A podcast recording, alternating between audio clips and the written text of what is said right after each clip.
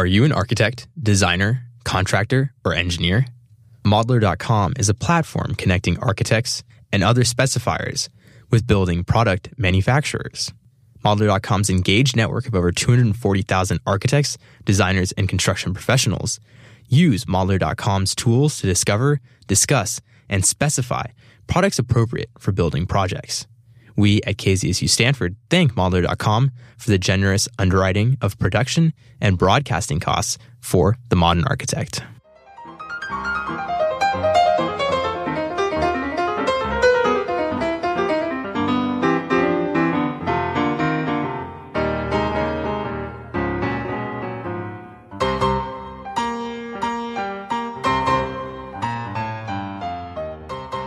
KZSU, Stanford University's FM radio station, broadcasting across the Bay Area on 90.1 FM and across the world at kzsu.org.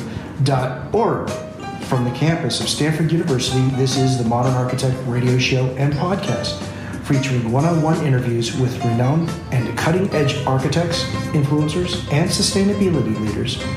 The show and podcast will inform, educate, and illuminate the transformation, joy, and inspiration architecture brings to our cities, communities, and lives. Hosted by architecture aficionado and principal of Accurate, Tom D. Hurl. For our guest today, please welcome Charles Cunniffe. How are you, Charles? Hi, Tom. I'm good. Glad to be here today. Oh, that's wonderful. Thank you very much. Charles, I understand you're a leader in the architecture profession in quality design, where you champion and reinforce community goals and thoughtful, at least in my opinion, thoughtful community growth, educational opportunities, the arts, and human welfare. For more information, our listeners are free to visit www.cunniffe.com. That's www.cunniffe.com. Charles, can you share with us some of your early inspirations in architecture? What if you can recall back as far as you can, what what kind of struck you, uh, if you can recall, to do what you do now? If you kind of look back at it. Well, I I was the oldest of eight children. My father was a, a builder and finished carpenter, so that had definitely an early influence on my life. Being eight kids, we all had to learn how to be self-supporting pretty early in life.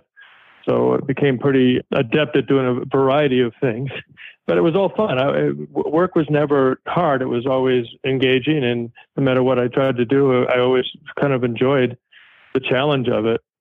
Early on, I I really liked to draw and to make things, especially with my father as a builder. I had sort of access to tools, and a lot of times we'd make things together. I was always building models and tree houses and all kinds of crazy stuff. Uh, it didn't matter what. Almost everything interested me early on. So, could you walk out of the house and find something that was interesting? After that, I basically went on to college and went went went to Rhode Island School of Design.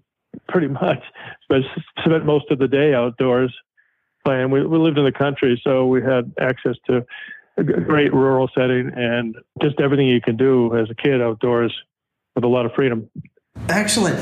Now, I, I like how you said it, it, it was engaging and not hard. Share with us kind of an experience of that. That's a very interesting connection. That it's engaging, so it's not hard because you're doing in essence what you love to be doing.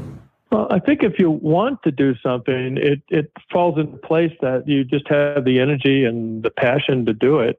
It's not something somebody else is telling you to do. It's something you're choosing to do yourself.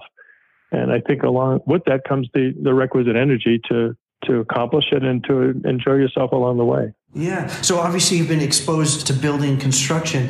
That's not always the case. You know, obviously there, are parents that have professions or occupations and, and, and their children don't go into it. They go into a completely different field.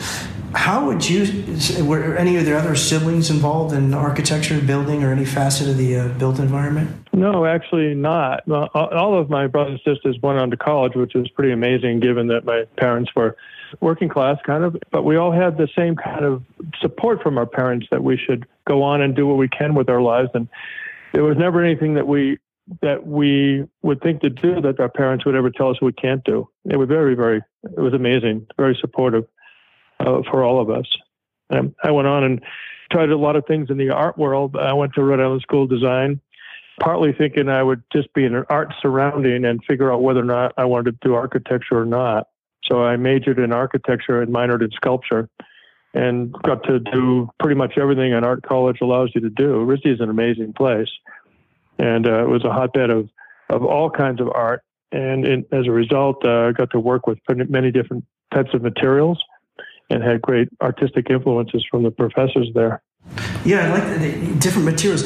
A sculpture. What's interesting as sculpture is I was recently at a gallery and the um, proprietor had said uh, there was a number of paintings there and just a couple of sculptures, and I asked I asked her what why so few, and she said, "Well, this is someone we wanted to carry, but I'm a painter as well, and I actually don't have the courage to sculpt." And I I was blown away with courage. What, what do you mean courage?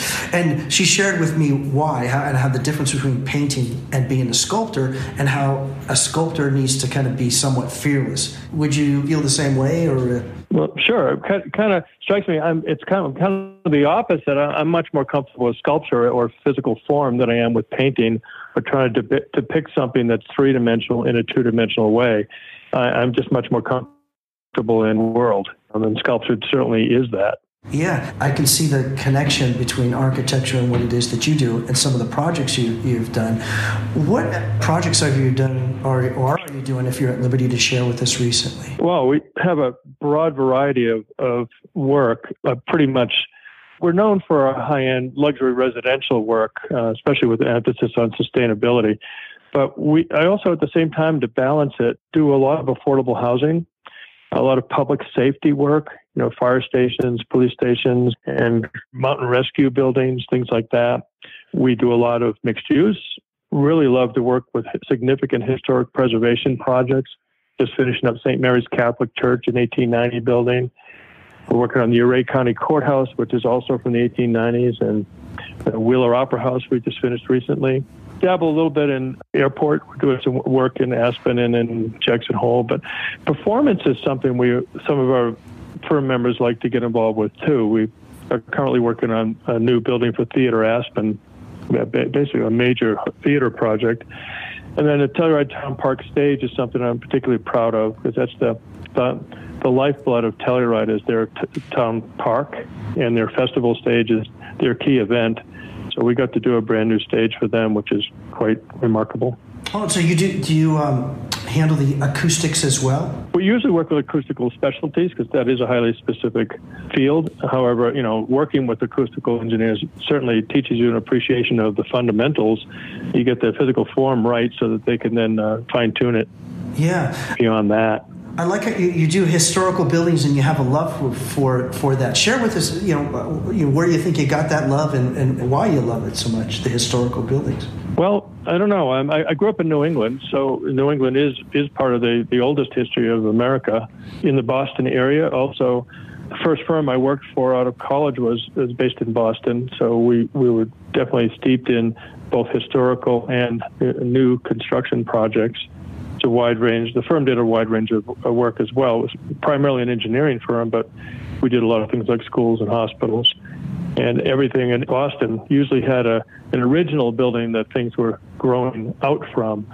So you had the historical aspect of it, and you were trying to add some new construction with it too. So you kind of have a had a contemporary intervention or a modern intervention in a historical building.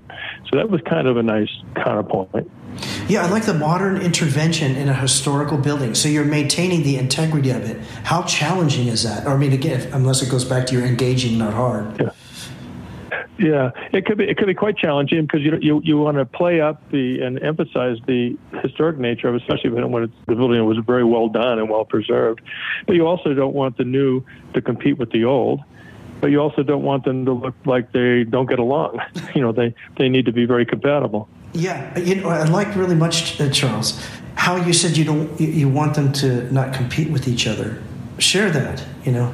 The modern or contemporary either redevelopment of the project or the addition to it wants to in a lot of ways enhance and maybe even promote the special nature of the historic aspect of the facility while at the same time accommodating the needs was desired to do.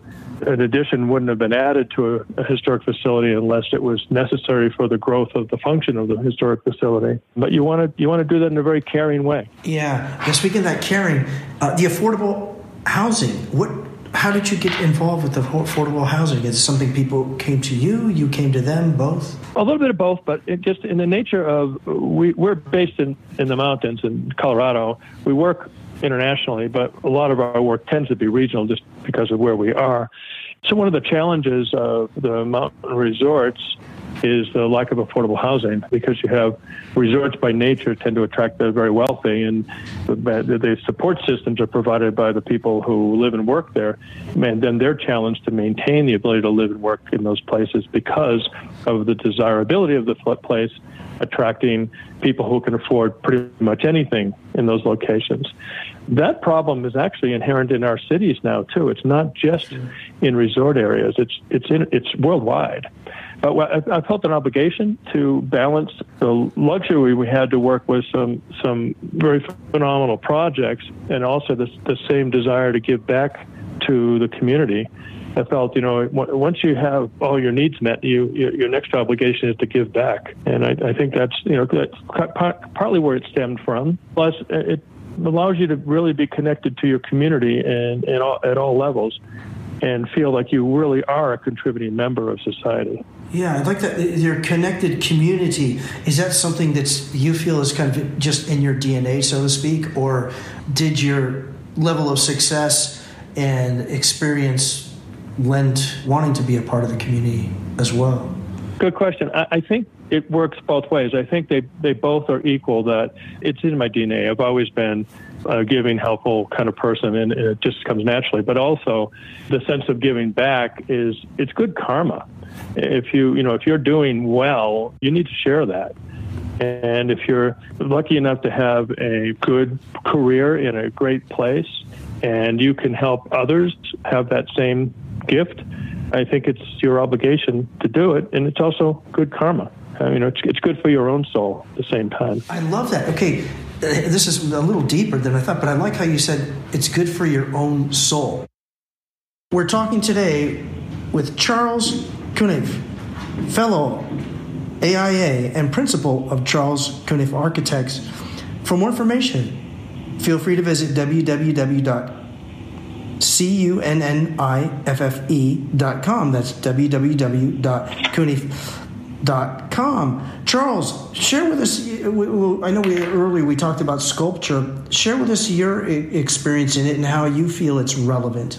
Well, sculpture, I think, is relative, re- relevant for architecture, and the architecture is the queen of the arts. It, it, involves every other form of art. I think, in some way, almost every building in, incorporates all other art forms. Some buildings more than others, but I think every building is made up of the, all the parts that other artists work in, whether it's two dimensional or three dimensional ways.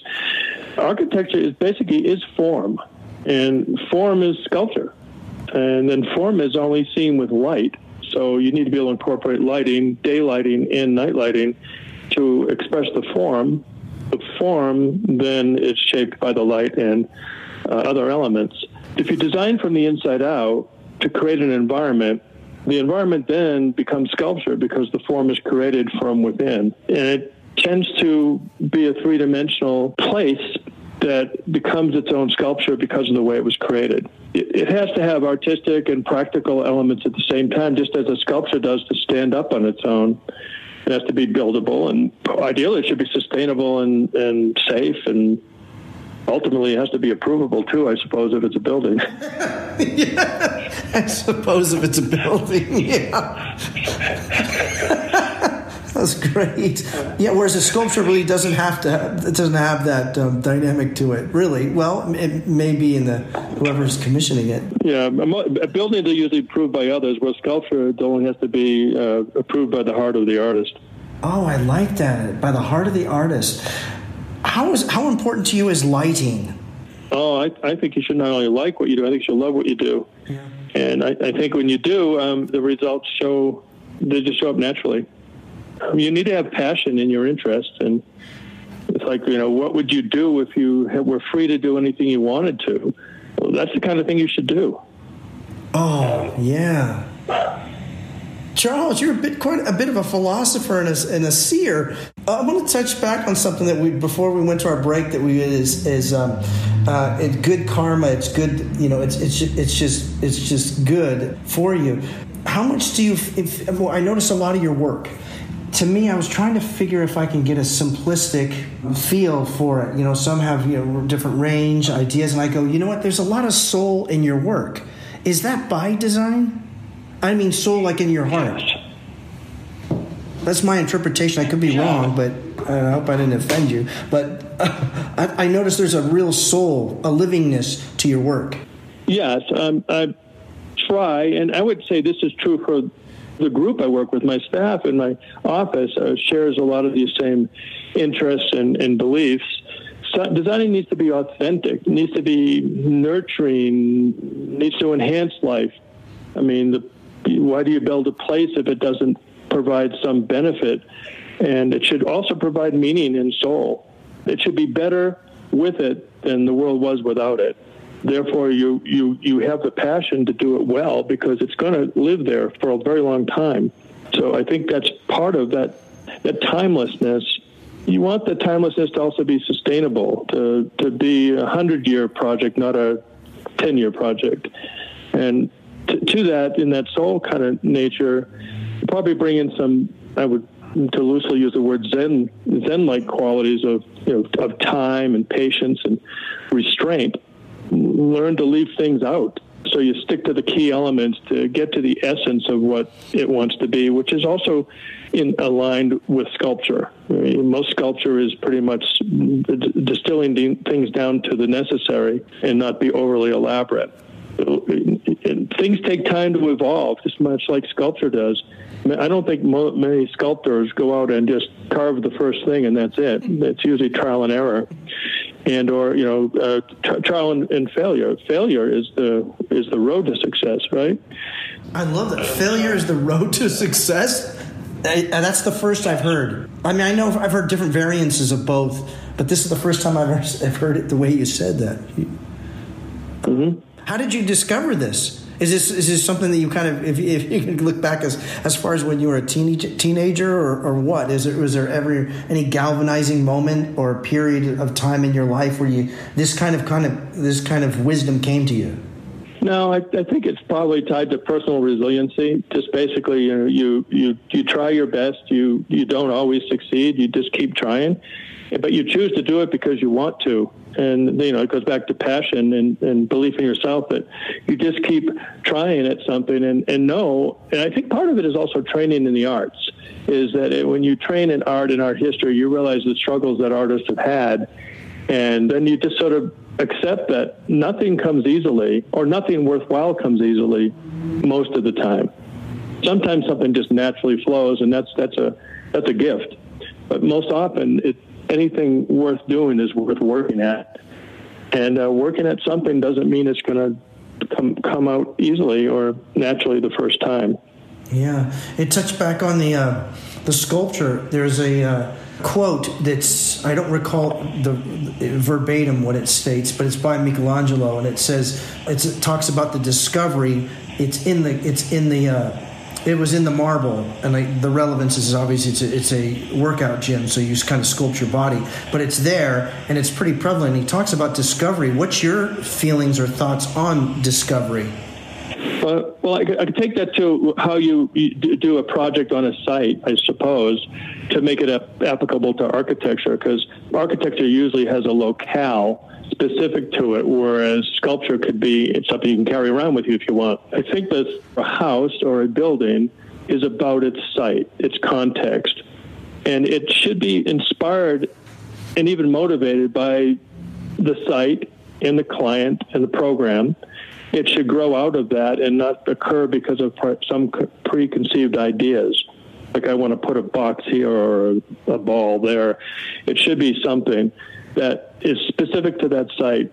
It uh, forms a sort of a, a, transparent dialogue between architecture and the landscape, or architecture and the town, or or the location that it's at, whether it's a beach or a mountain. It, it, there should be a dialogue between its site and how it functions on that site, and what program it's fulfilling if it's a residence, for instance, you know, how do those people want to live in that location?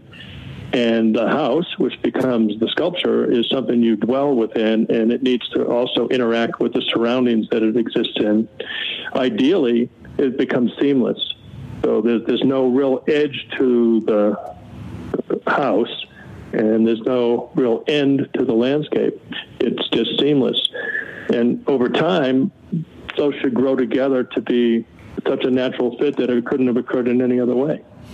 Yeah, well stated. Zen like qualities. Are, are the clients you work with, do they have that attribute to them as well, a certain Zenness to them? Most often, I, I think you can get to that simply by, if it doesn't come naturally, you can focus on ideas like budget. You know, you, if you if you really have a, a constrained budget, then a Zen-like approach is probably the best way to approach it because you're leaving things out that aren't necessary. Stick to the essence of what's needed, and therefore you're not wasting time, money, or energy on other things that don't really matter. Yeah, is that is that tied in with with sustainability for you? It sounds like it, it's kind of a baited question, but uh, share how it ties into sustainability for you. Right. Sustainability is also about resiliency. It's about the ability for something to be long lasting, to be low maintenance, to be maybe low carbon footprint, to have less impact than another way of doing something.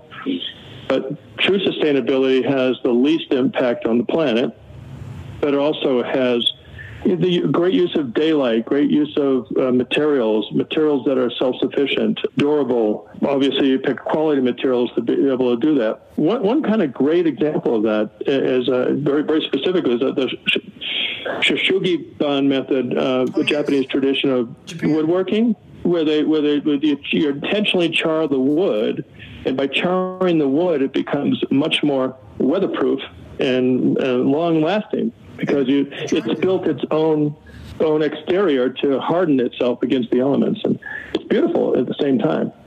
Yes, yeah, that sort of training in the arts did that just give you the breadth, understanding, or the desire to practice the way you practice? Because it sounds like it's a, it's a mindset, it's a way of being. It's just not a it's just not a practice like you know a job or a vocation. It's a it's a kind of way of being. If I'm reaching, tell me. But no, not at all. In fact, it's it's so instilled that um, it's it's a it's 24 seven, not as a burden, but just as a a life. Um, everything you see or do uh, is through the lens of uh, both artist and architect.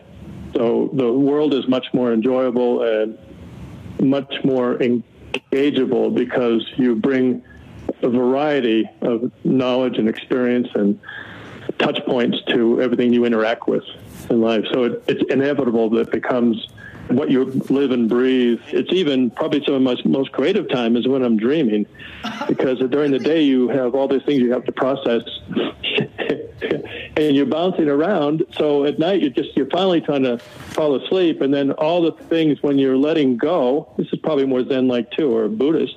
When you're letting go is when the answers can come to you. Until then, your own thinking is getting in your own, in your own way. So it's it's it's cool. It's really cool. Oh, that's a, an understatement in my, in my opinion. You know, um, that letting go, and it goes back to um, the balance of luxury and giving back to the community. Can you share some examples of uh, of that? Sure. It it it's all. I guess everything's integrated in a way. In order to have, I'll use a a resort, let's say an amusement park. An amusement park, people go to, to amusement park because they can afford to, and they go in there for to, for escape or for a ride or whatever. But the amusement park can't function if you don't have the workers at the amusement park making things work. And so you have the luxury of being able to go and enjoy yourself and just relax. But at the same time, you have to have all those people that are making that happen for you. And in fairness, both of those things have to be accommodated.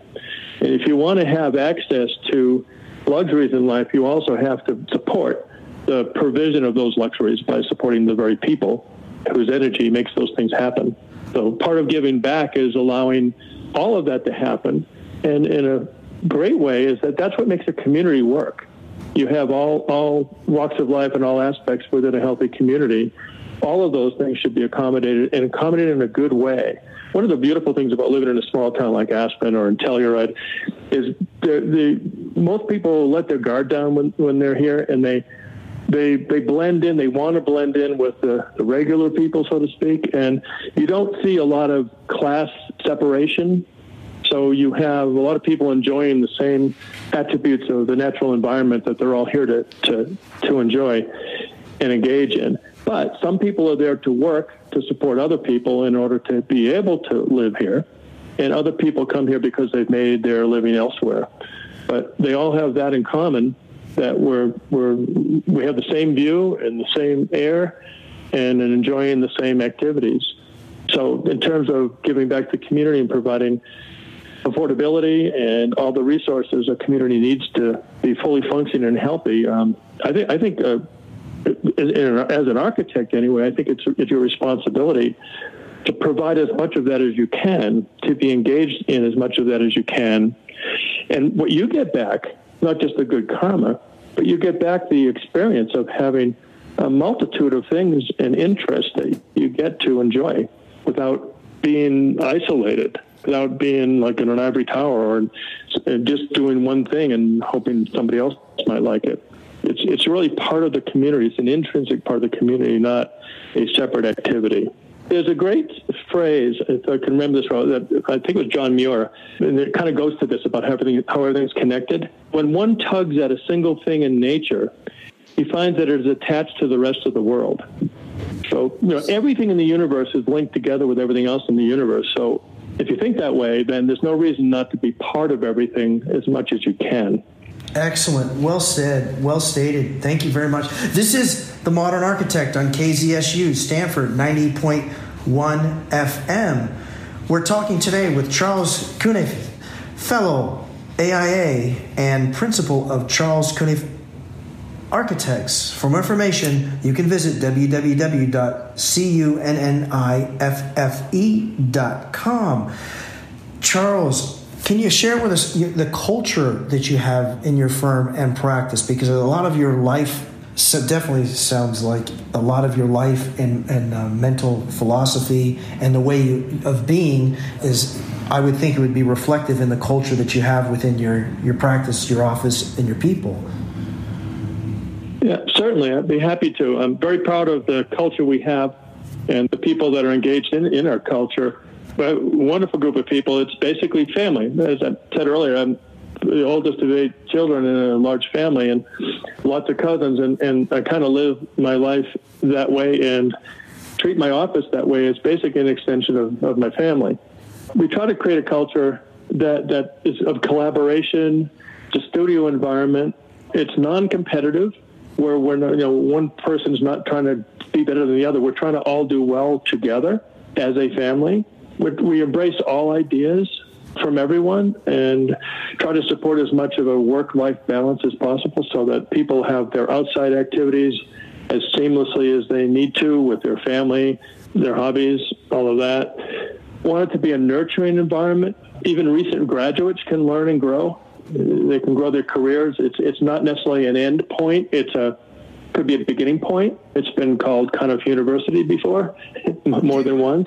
A lot of people come through and move on, and we support that. Certainly, that's that's the right way to be. And seasoned architects are still constantly challenged by the cutting edge design work that we're doing. I'd like to think that's pretty unique, but hopefully, a lot of other firms practice the same way because I, I believe it's a very healthy and holistic way to go particularly when you when you live and work in some remarkable places on the planet.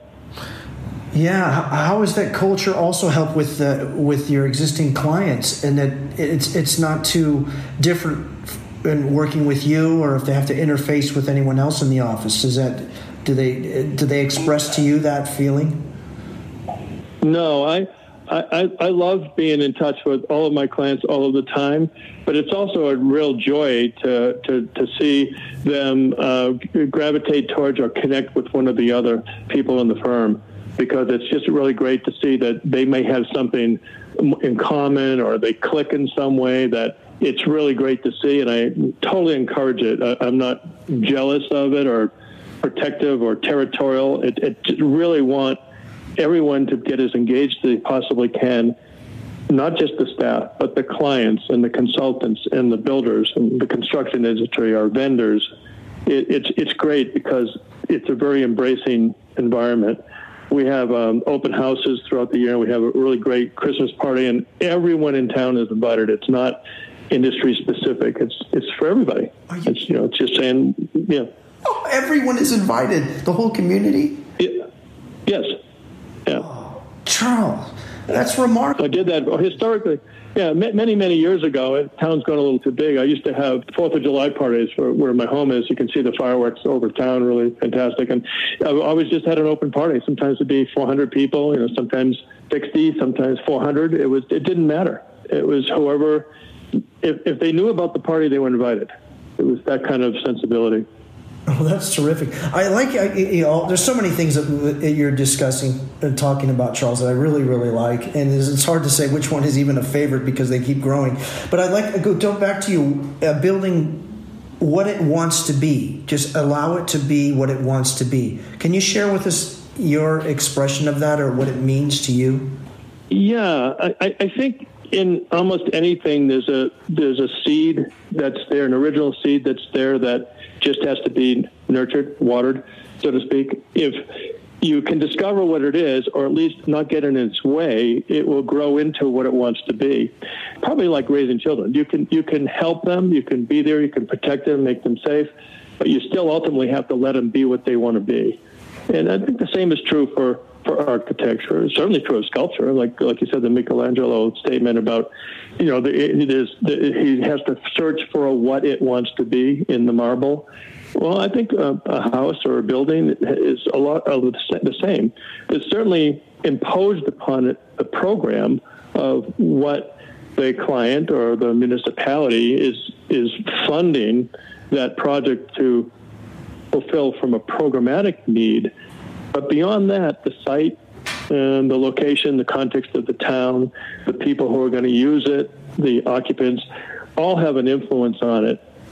That helps germinate it to become what it wants to be. But if you don't get in its way too much, a lot of natural things will sprout and it will grow into the better a better project because you're not trying to put preconceived notions on top of that and you let it you let it become what it wants to be. Excellent, excellent description. Thank you. With architecture constantly evolving, the expectations evolve as well. What's changed in your experience over the last, say, three, five years? Mm, good question. Uh, do you mean in architecture or in construction or? Actually, use yeah, both of them in your experience. Both, even sculpture. Okay. Well, one of the things, obviously, everyone has been affected by, no matter where you are on the planet, I think it's communication through the internet and cell phones and hands free everything. There are so many ways to communicate that we almost have to determine which one is going to be the best one for that particular instance. For instance, with clients, we probably have to figure out how do they like to work best? What's going to be the most interactive way to communicate with them? Is it phone? Is it email? Skype? Is it GoToMeeting? Is it live meetings? Do you have to go to see them all the time? And there are clients where that's the only way they, they can work. But there are others where we would meet them kind of when they're occupying the house and not before then. So there's all ranges of that. We, we aim to communicate in the best way that we can for each situation. Municipalities tend to, or organizations, because they're usually board driven or committee driven, there has to be a lot of face to face time with them and their representatives. So inevitably, those become much more time consuming and, uh, and you you know basically they have to be live meetings. But for the private clients, because they're pretty much busy, they usually are tech savvy and they're global. They can be anywhere, and we can have just as an effective a meeting as we would if they were sitting across of us in, in our conference room. Yeah, the communication. How about the communication uh, and design? How much is communication in your practice, profession, and experience, and how much of it is design? If you've ever even quantified a percentage, even if it's a, a mental quantification. Yeah, an interesting question. It's it's a a bit of both. It's, it's a lot of both. Um, there's today, I think there's a greater expectation of more communication than there used to be because communication is so seamless and easy anymore. I mean, we're having a great meeting right now, and we're a, a thousand miles apart.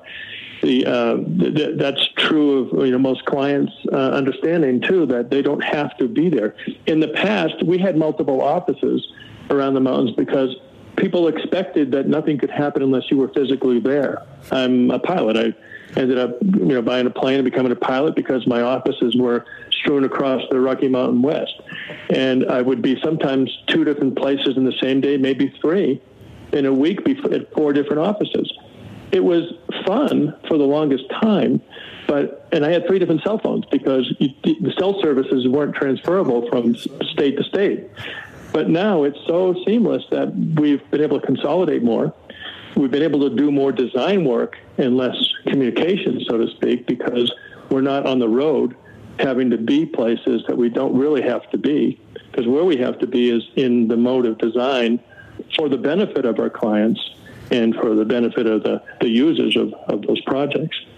Yeah. What, what what do you foresee within the next say five years since we'll stay on the years the years uh, uh, theme in the, in architecture and design what, do, what are you seeing coming up or that you're practicing that the industry itself may be doing and it may become mainstream? It's kind of a little bit of a convoluted question. How do you foresee the future, say, in the next three or three or five years in architecture? Well, there's there's two there's two directions sort of simultaneously. One is greater and greater freedom of design and communication through technology, and the emphasis on 3D 3D sampling of, of things, and, and I think even in the future, be 3D sampling in, in, terms of textures and smells and colors. I mean, you can you don't have to physically be there, and certainly the movie industry has taken us there. Um, so the freedom to of expression, as long as you understand the technology and have the tech support for it, is pretty unlimited and is rapidly occurring. But on the at the very same time, hindering all of that the, the, the faster we grow in terms of freedom of design and expression is the regulatory side that's also keeping up pace and unfortunately putting constraints, artificial constraints on designers and builders, architects, uh, the creative class uh, because of litigate because of litigation and and regulation. It used to be so easy to design a house, for instance, or a small building, and um, do it in 10, 20 pages, maybe 30 if it was a little complicated. Now it's hundreds of pages and and you know really thick sets of specifications, and builders don't feel any sense of freedom to work with you in a creative way because they want everything to be laid out for them in case they get sued. And commu- every community we work with is so um, restrictive that they want more and more and more documentation before you can even break ground on a project.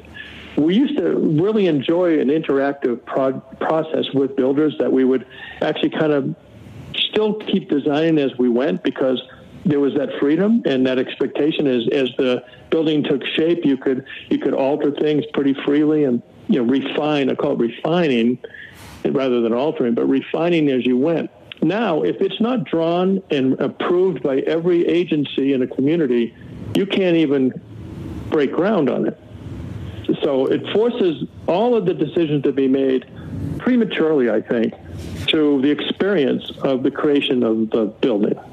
What's your opinion? Um, it's unfortunate. Yeah, no, no, that's it is unfortunate. But here, here's a potential solution, at least in my mind and my experiences. What if you had an architect or uh, in a position of influence within a city as a so-called uh, let's take for example if charles you were the mayor of aspen Okay, and that's not putting the mayor down. You may know them, but I'm just making a simplistic comparison. If you were a mayor of a city, let's just take any city. If Charles was the mayor of any city, uh, would you put in place um, those regulations or those requirements would they be different than they are now? Let's put it that way. If you had the authority to do so and actually the responsibility to do so, would they be more streamlined and more effective and more cost effective for the community? Well, I'd like to think so, but I think just the way of the world is um, is litigious and fearful that if you don't uh, dot all your I's and cross all your T's, that somebody's going to take advantage of that. And um, I know our building departments and most of the communities we work with are a bit fearful of, of themselves being accused of overlooking something or not being responsible for a design error or a construction error or an oversight, a drainage problem, whatever it is. I, I don't think a mayor would, would be able to do it or maybe even have the courage to get in the way of the uh, the legal world that is there to mm, I don't know put uh, shackles on everybody. Yeah, interesting. You use the word courage. Uh, how would you express courage, and how important do you feel courage is in is in your practice? At some level, you have to have courage to open the door in the morning. You know, you've, you've got to. you, you don't know what the world's going to do every day, and especially in these days. But um, you, you, need to have courage to take a chance, and that's what I think art is. Art is courageous. Uh, if you don't, if you don't put your paintbrush in the paint and then put it on canvas, anything. But it takes some courage to take the risk that you don't like what you just did. But that's part of that's part of the act of creation is you're taking chances. Taking chances takes courage. It's, I think it's just part of a, a, any creative person's world is to have a modicum of courage in order to achieve uh, anything worthwhile. Yeah, that's ex- excellent response. This is the Modern Architect, KZSU 90.1 FM.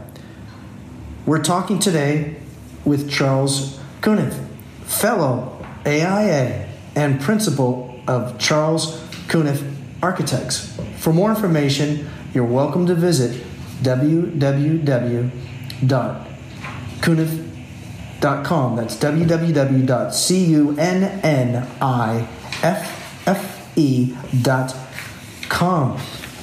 Charles, on that, uh, that was a really strong, strong response. Uh, I, I, like if you can if you can touch on you know, there's so many aspects of what, you've shared that. What are the real joys for you in architecture and your community? Uh, and uh, engaging with people is sort of the the lifeblood of everything. Engaging with people, seeing their response, either positive or negative, gives you guidance and and gives you a sense of your interaction. You want to be part of the world. Um, you know, in architecture, competency is one thing. Um, you know, there are many, many competent people in every walk of life, but in talking about courage, I, I think you, you you need to be courageous enough to, to to be innovative, to try something bigger than yourself, to try something bigger than the problem at hand, to to take a take a risk and put yourself out there and not just sort of hide in the shadows and just do what you can get away with or just do what's safe. That is so easy, and unfortunately, so many people do that, live their lives that way. But the um, if you're going to be part of the creative world, if you're going to have a positive influence on humanity and on your community, you have to have the courage to, to put your foot in the door and push it open and hope that you can make a difference by something you either have to say or show. Um, you've got to put your energy out there. That's part of giving back, as I said earlier. When you when you uh, when you have your basic needs met, then the, the rest of your energy should go towards helping others. Uh, I think that's just an intrinsic part of a good life. Yeah, and again, is this something that you've evolved to um, be at peace with, so to speak, or it's it's always evolving? That that expression of your own courage of overcoming, you know, what your own limitations or what you're aware of are. Yeah, it, it is always evolving. Hopefully, it always. um, strengthens itself. You know, as you take more chances, the your ability to take more chances grows, and your courage to take more chances grows. Your um, faith in yourself occurs. But you know, I've been practicing for 45 years, and um, it, uh, it it takes a, it took a long time to to come into any kind of stride. Um, I, I don't think I really trusted even myself for the longest time in the earlier phases of my career. Fortunately, I had mentors and other other people who did trust me, and they gave me the the push to to, to take that chance and to you know take that step forward. Um, uh, it certainly didn't come about on my own. It was because of great great family and great mentors early in life, and great um, partners and staff uh, throughout my career. It, it's all been um, a, a, mutual effort. It hasn't certainly been me. It's been, you know, what I think about my staff is that um, because we have a relatively small office, that I believe every staff member plays a critical role in the success of a firm. But I try to lead when the staff needs leadership but beyond that, I just want to facilitate them when they don't need me to lead. I want them to help lead me. I want them to help lead the firm. And I want them to help lead our clients to have better results than they would have had if they didn't engage our firm. So it goes far beyond me. It's it's my staff, it's my family, but it's also the community around us. And I feel really blessed to be working in the environment that we work in because it has a has an attitude that good design is very important. Um, despite all the regulations and everything else, there's still a, a sense that uh, what we do is meaningful and even necessary to nurture life.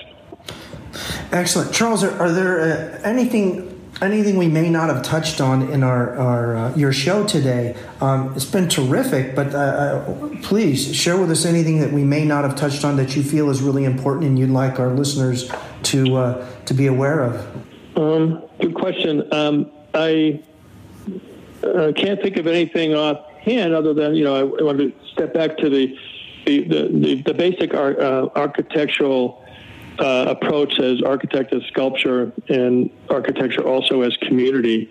That's all uh, I think very very important, and, and what it's what drives me, and what gives me the the courage to to get up in the morning and, and try again. There was one great quote. Um, I think I remember because I, I, say it so often, but it's um, by Goethe, and it was uh, I think I think whatever you can do or dream you can, begin, begin it because because boldness has genius, power, and magic in it. I believe if you do take that step, then the whole universe comes to your aid. Outstanding, Charles. You are dialed. Oh my gosh, it's that's why I, as I told you, I see in so much of the, your work and projects, you have there's soul in each everything you do, and it's so reflective of of you. It's definitely a mirror uh, of your own soul. And I congratulate you on that. And uh, it, it's only going to get better. You're, you're hitting your stride. I know you said you've been in oh you've been in 45 years, but you're just hitting your stride. Um, Charles, it's been an honor and pleasure having you on as a guest today. Thank you very much. Thank you, Tom. I very much enjoyed speaking with you. Thank you very much.